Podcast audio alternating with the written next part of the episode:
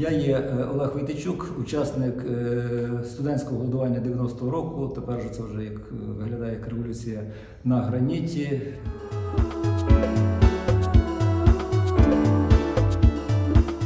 Слід сказати, що все це організовувалося і робилося надзвичайно чітко, конспіративно і дуже дуже скрупульозно. Тобто дуже мало людей знали, в чому взагалі полягає суть цієї акції. І тоді, коли студенти виходили 2 числа на майдан, вони зранку не знали, що буде ввечері.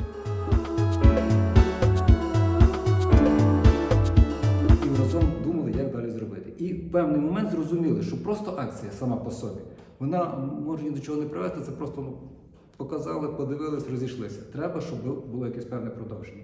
І буквально напередодні того, як студенти сідали на Майдан, не було ні розкладачів, ні наметів, нічого не було. Ми оголошуємо голодування.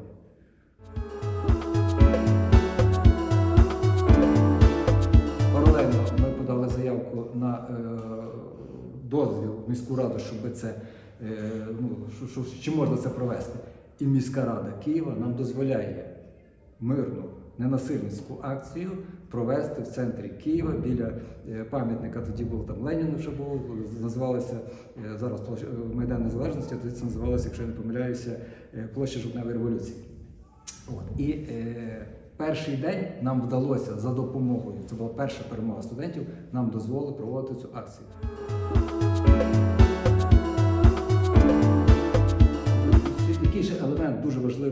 Цієї, акції був те, що е, кожне, ну, буквально кожен день по 3-4 години проводився мітинг. Виступали, нам дали е, гучномовці, своєрідні такі, не, не це, ну, такі вони були, зараз таких вже просто немає. І ми кожен старався щось сказати у підтримку цієї акції. Буквально на третій-четвертий день біля наметового містечка почали збиратися люди. Дуже багато збиралося людей.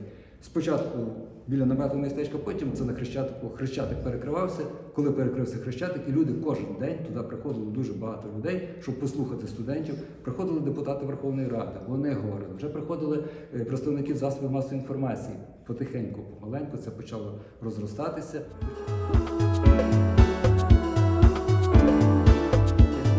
І через два тижні стало зрозуміло, що ну, голодувати ж не можна постійно. Були люди, які голодували з самого початку. І е, на два тижні були люди, які голодували, які вели сухе голодування. Це дуже е, було ну, це дуже складне голодування.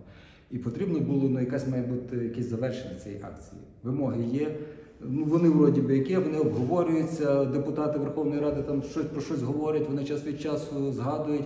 Два тижні проходить, ніякого результату немає. Студенти просто вирішують, що знову ж таки ті е, наші керівники вирішують, що е, наступним акт, е, актом цієї, е, ну, цього, ці- цього заходу, е, цього голодування, так звані окупаційні страйки.